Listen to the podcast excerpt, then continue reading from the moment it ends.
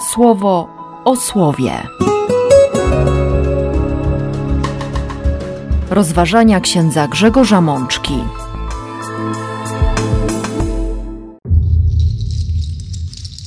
Dwudziesta niedziela zwykła, rok C.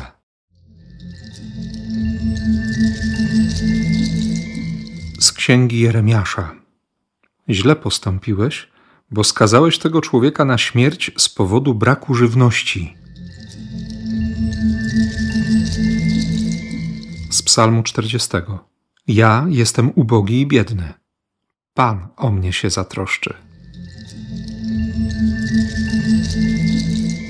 Z listu do Hebrajczyków. Myślcie o tym, który ze strony grzeszników zniósł taki względem siebie sprzeciw, abyście wyczerpani nie upadli na duchu. Z Ewangelii według świętego Łukasza. Czy uważacie, że przybyłem pokój dać ziemi? O nie, oświadczam wam, raczej podział. Siostry i bracia, i znów spotykamy się przy słowie Boga, dając sobie czas na przygotowanie do niedzielnej liturgii. Bóg, jak zwykle, bardzo obficie zastawił ten stół, stół słowa i chce nas dzisiaj nakarmić swoją łaską. Nawet jeśli słowo na pierwszy rzut oka, czy raczej ucha, jest trudne do przyjęcia. A zatem zmierzmy się z nim. Proroctwo Jeremiasza, 38 rozdział. Jeremiasz stoi na krawędzi śmierci, bo owszem, król Sedecjasz słucha go i ceni sobie jego rady, ale niestety król wydaje się być bezsilnym wobec tych, którzy chcą śmierci Jeremiasza. Jak to bywa w świecie władzy, układy i układziki potrafią odbierać zdrowy rozsądek, potrafią niszczyć to, co jest dobrem. Dlatego ci, którzy byli znani w Jeruzalem i przede wszystkim pociągali za te rozmaite polityczne sznurki, Szefatijasz, Godoliasz i Jukal, słysząc mowę Jeremiasza o tym, że kto pozostanie w mieście umrze od miecza lub z głodu, kto przejdzie do Chaldejczyków będzie żył. Jego życie będzie jak rzecz znaleziona, ale żył będzie. Bo tak mówi Pan, to miasto wydane zostanie w ręce wojsk króla Babilonu, zdobędą je. W normalnych warunkach taki defetyzm byłby ukarany śmiercią. I rzeczywiście kary śmierci chcą dla Jeremiasza ci, którzy go słyszą. Ten człowiek powinien zostać zgładzony, bo odbiera siłę ramionom walczących żołnierzy pozostałych jeszcze w mieście, ramionom całego ludu, głosząc im tego rodzaju słowa. Odpowiedź króla: Oto jest w waszych rękach. I skomentuje autor księgi, bo był im uległy. Warto się dzisiaj przyjrzeć w kontekście tego pierwszego czytania swojemu sercu. Kogo słucham? Na czyje słowa zwracam większą uwagę? Na kim mi tak bardzo zależy, że potrafię podporządkować swoje życie, nawet swoje przekonania, byleby znaleźć się w kręgu przyjaciół, znajomych, zainteresowania. Jakie są te moje zależności? W jakie układy się wplątałem? Kim jestem? Czy jestem sobą, czy muszę być kimś, kto, no właśnie, kto się dobrze ułoży, kto, kto się dopasuje? Wiele tych pytań warto sobie zadać. Warto też poszukać z odwagą i w łasce Boga, dzięki Duchowi Bożemu, poszukać odpowiedzi i przede wszystkim, myślę, że tu chodzi o każdego z nas, prosić Pana, by dał nam prawdziwą wolność, by, by każdy z nas posmakował, co znaczy być wolnym człowiekiem. Konkretne wskazówki da nam święty Paweł, ale jego słów posłuchamy za chwilę. Zatrzymajmy się jeszcze w tym pierwszym czytaniu. Oto Ebet Melek, czyli sługa króla. Człowiek jakby bez imienia, Autor natchniony tylko zaznaczy, że był Etiopczykiem. Sługa króla podszedł do Sedecjasza i, i powiedział: Źle postąpiłeś. Źle postąpiłeś. Mówi się o rzymskich cesarzach, że niektórzy z nich kazali przy sobie iść jednemu niewolnikowi, który nieustannie powtarzał im cicho do ucha: Pamiętaj, że jesteś człowiekiem. Nie jest łatwo dać się sprowadzić na ziemię kiedy ma się jakąś władzę. Nie jest łatwo usłyszeć krytykę I nie chodzi tutaj o, o posłuszeństwo krytykanstwu i zwracanie uwagi na takie słowa, na takie opinie, ale chodzi o serce, które potrafi przyjąć czyjąś krytykę. Potrafi się zastanowić, zatrzymać, na chwilę wejść w sposób myślenia tego drugiego, przyjrzeć się sobie obiektywnie. Na chwilę stać się jakby swoim przyjacielem, któremu zależy, tak bardzo zależy na dobru przyjaciela, że jeśli ten będzie błądził, to zwyczajnie wskaże mu i grzech, i drogę wyjścia. To jedna z rad świętego Tomasza Zakwinu, którą podpowiada w temacie rozeznawania. I co ciekawe, albo król Sedecjasz był tak bardzo wpływowy i co chwilę zmieniał zdanie, albo ten Ebed Melek, sługa króla, był naprawdę konkretnym głosem sumienia.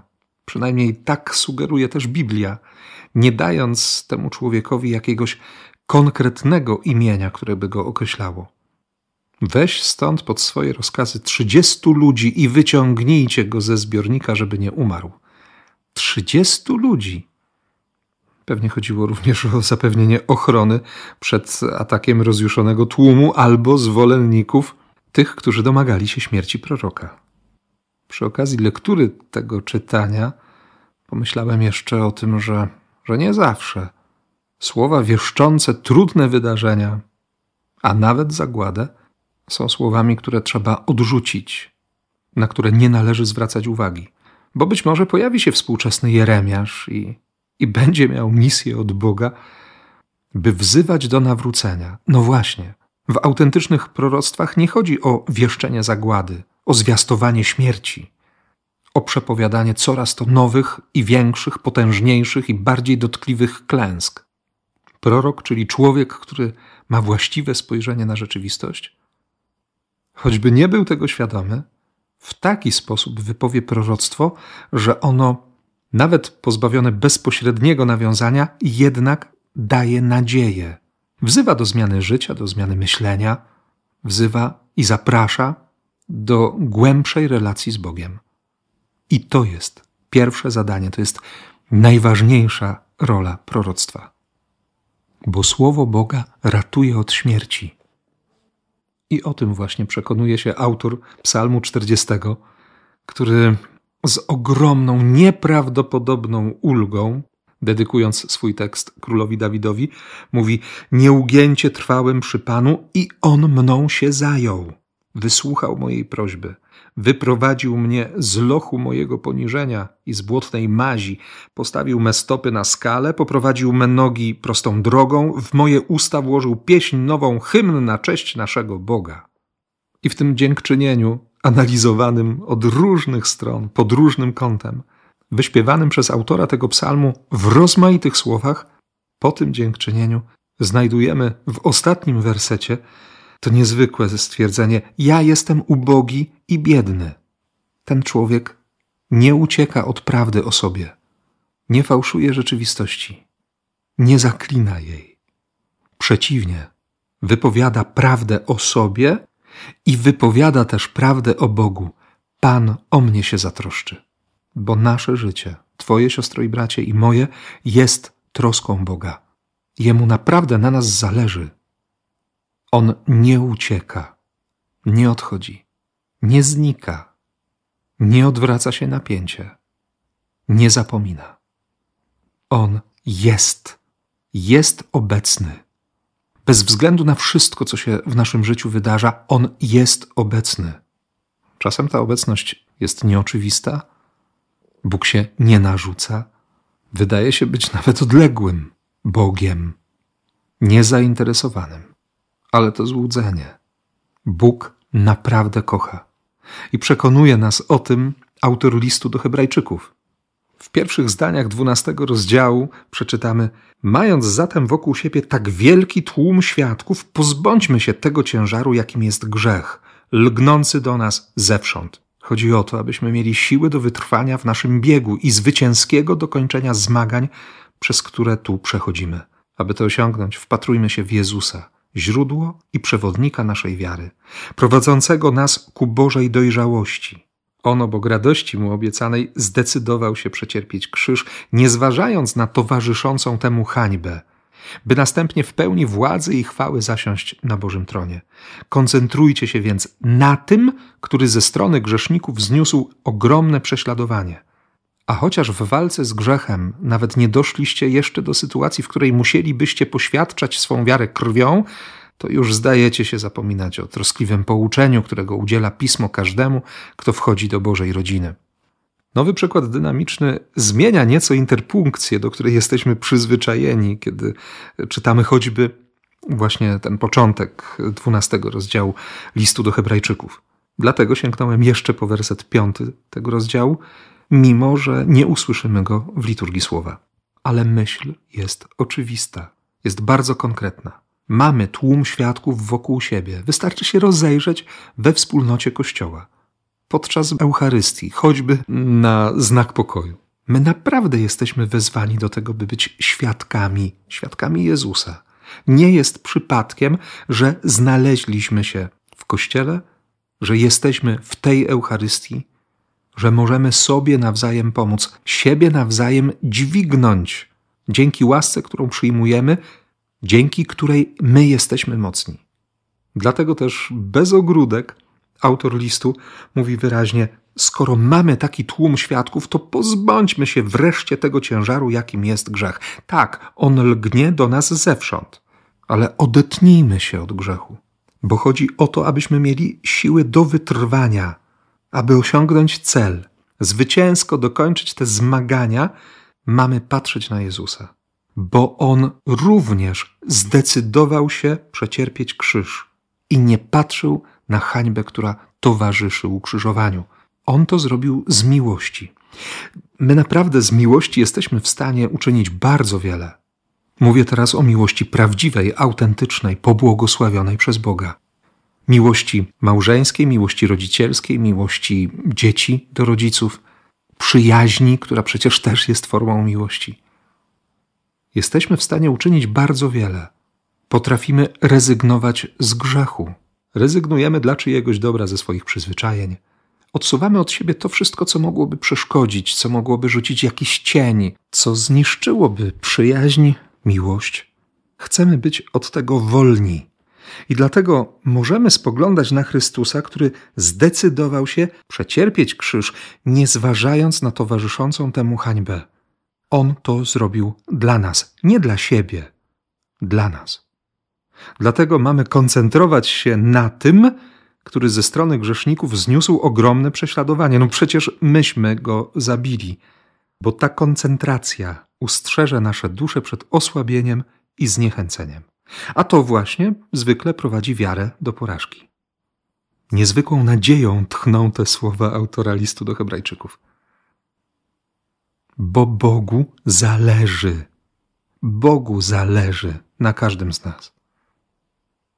Dlatego On nie uznaje kompromisów w miłości. On przychodzi i kocha. I ta miłość oczyszcza. Oczyszcza nasze serca, oczyszcza ostatecznie świat. Dlatego Jezus przypomina uczniom, w dwunastym rozdziale Ewangelii w redakcji świętego Łukasza. O tym słyszeliśmy przed tygodniem. Od każdego, komu wiele powierzyłem, będę również wiele wymagać. I dosłownie w kolejnym zdaniu: Przyjdę oczyścić ziemię przez zanurzenie jej w ogniu i bardzo pragnę, by jego płomień już rozgorzał. Według przekładu Biblii pierwszego Kościoła słowa Jezusa brzmią tak: Ogień przyszedłem rzucić na ziemię i czego chcę, jeśli on już zapłonął? Przyjście Jezusa, Jego obecność, Jego świadectwo, Jego bezkompromisowość, Jego miłość jest ogniem, jest obecnością. Ojciec Niebieski pokazuje w swoim synu obecność, troskliwość, czułość, współczucie, miłosierdzie. Okazuje się, że ta szechina, czyli obecność Boga, nie musi być ograniczona tylko do miejsca Kadosh Kadoshim, świętego świętych. Ale, jak napisze w prologu święty Jan, to słowo nie tylko stało się ciałem, ale też rozbiło swój namiot między nami, mieszka z nami, jest z nami. Ta obecność jest ogniem. Ogniem, który prowadził Izraela przez pustynię, który dawał bezpieczeństwo, który przerażał, ale był jednocześnie gwarancją spokojnej drogi, drogi do ziemi obiecanej. Jezus chce tego ognia, Jezus chce tego ognia w nas, ale jak sam powie, to wszystko jest jeszcze przed nami. A on jedynie przypomni uczniom: Tymczasem ja zostanę niedługo zanurzony w cierpienie. Jeśli myślicie, że pojawiłem się, by przynieść światu pokój, jesteście w błędzie. Sami zobaczcie, iż moje przybycie wszędzie wprowadza niezgodę między ludźmi. No wystarczyło się rozejrzeć dookoła, zobaczyć, jak zachowują się elity religijne, co mówią zwykli ludzie, jak reagują grzesznicy, co dzieje się w sercach tych, którzy kolaborują z okupantem.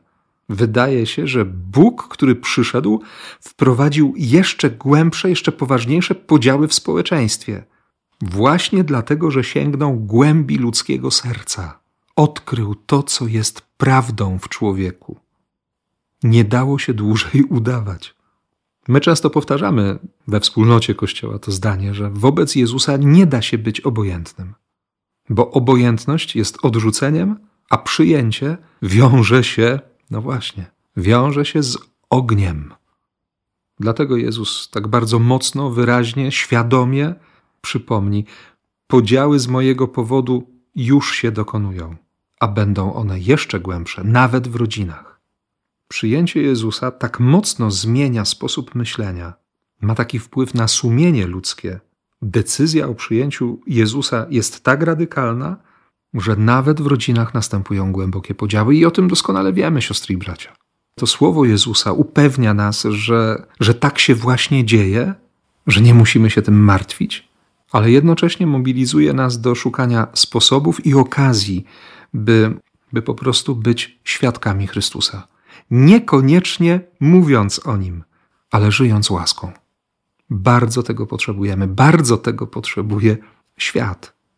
Bardzo tego potrzebują nasze rodziny, nasze domy. Więc niech ogień, który Bóg rozpalił w każdym z nas, nie będzie przysypany przez jakieś lęki, strachy, przez obojętność, albo ten swoiście aspołeczny dystans. Dystans niebezpieczeństwa, w którym wchodzi demon ze swoją pokusą i chce się rozgościć i przeszkadzać w naszej relacji z Bogiem, w naszych relacjach między sobą. Niech ten ogień i Boży pokój, nie pokój na sposób świata, ale Boży pokój ogarnie nas wszystkich. Niech tak się stanie. Amen. Słowo o słowie.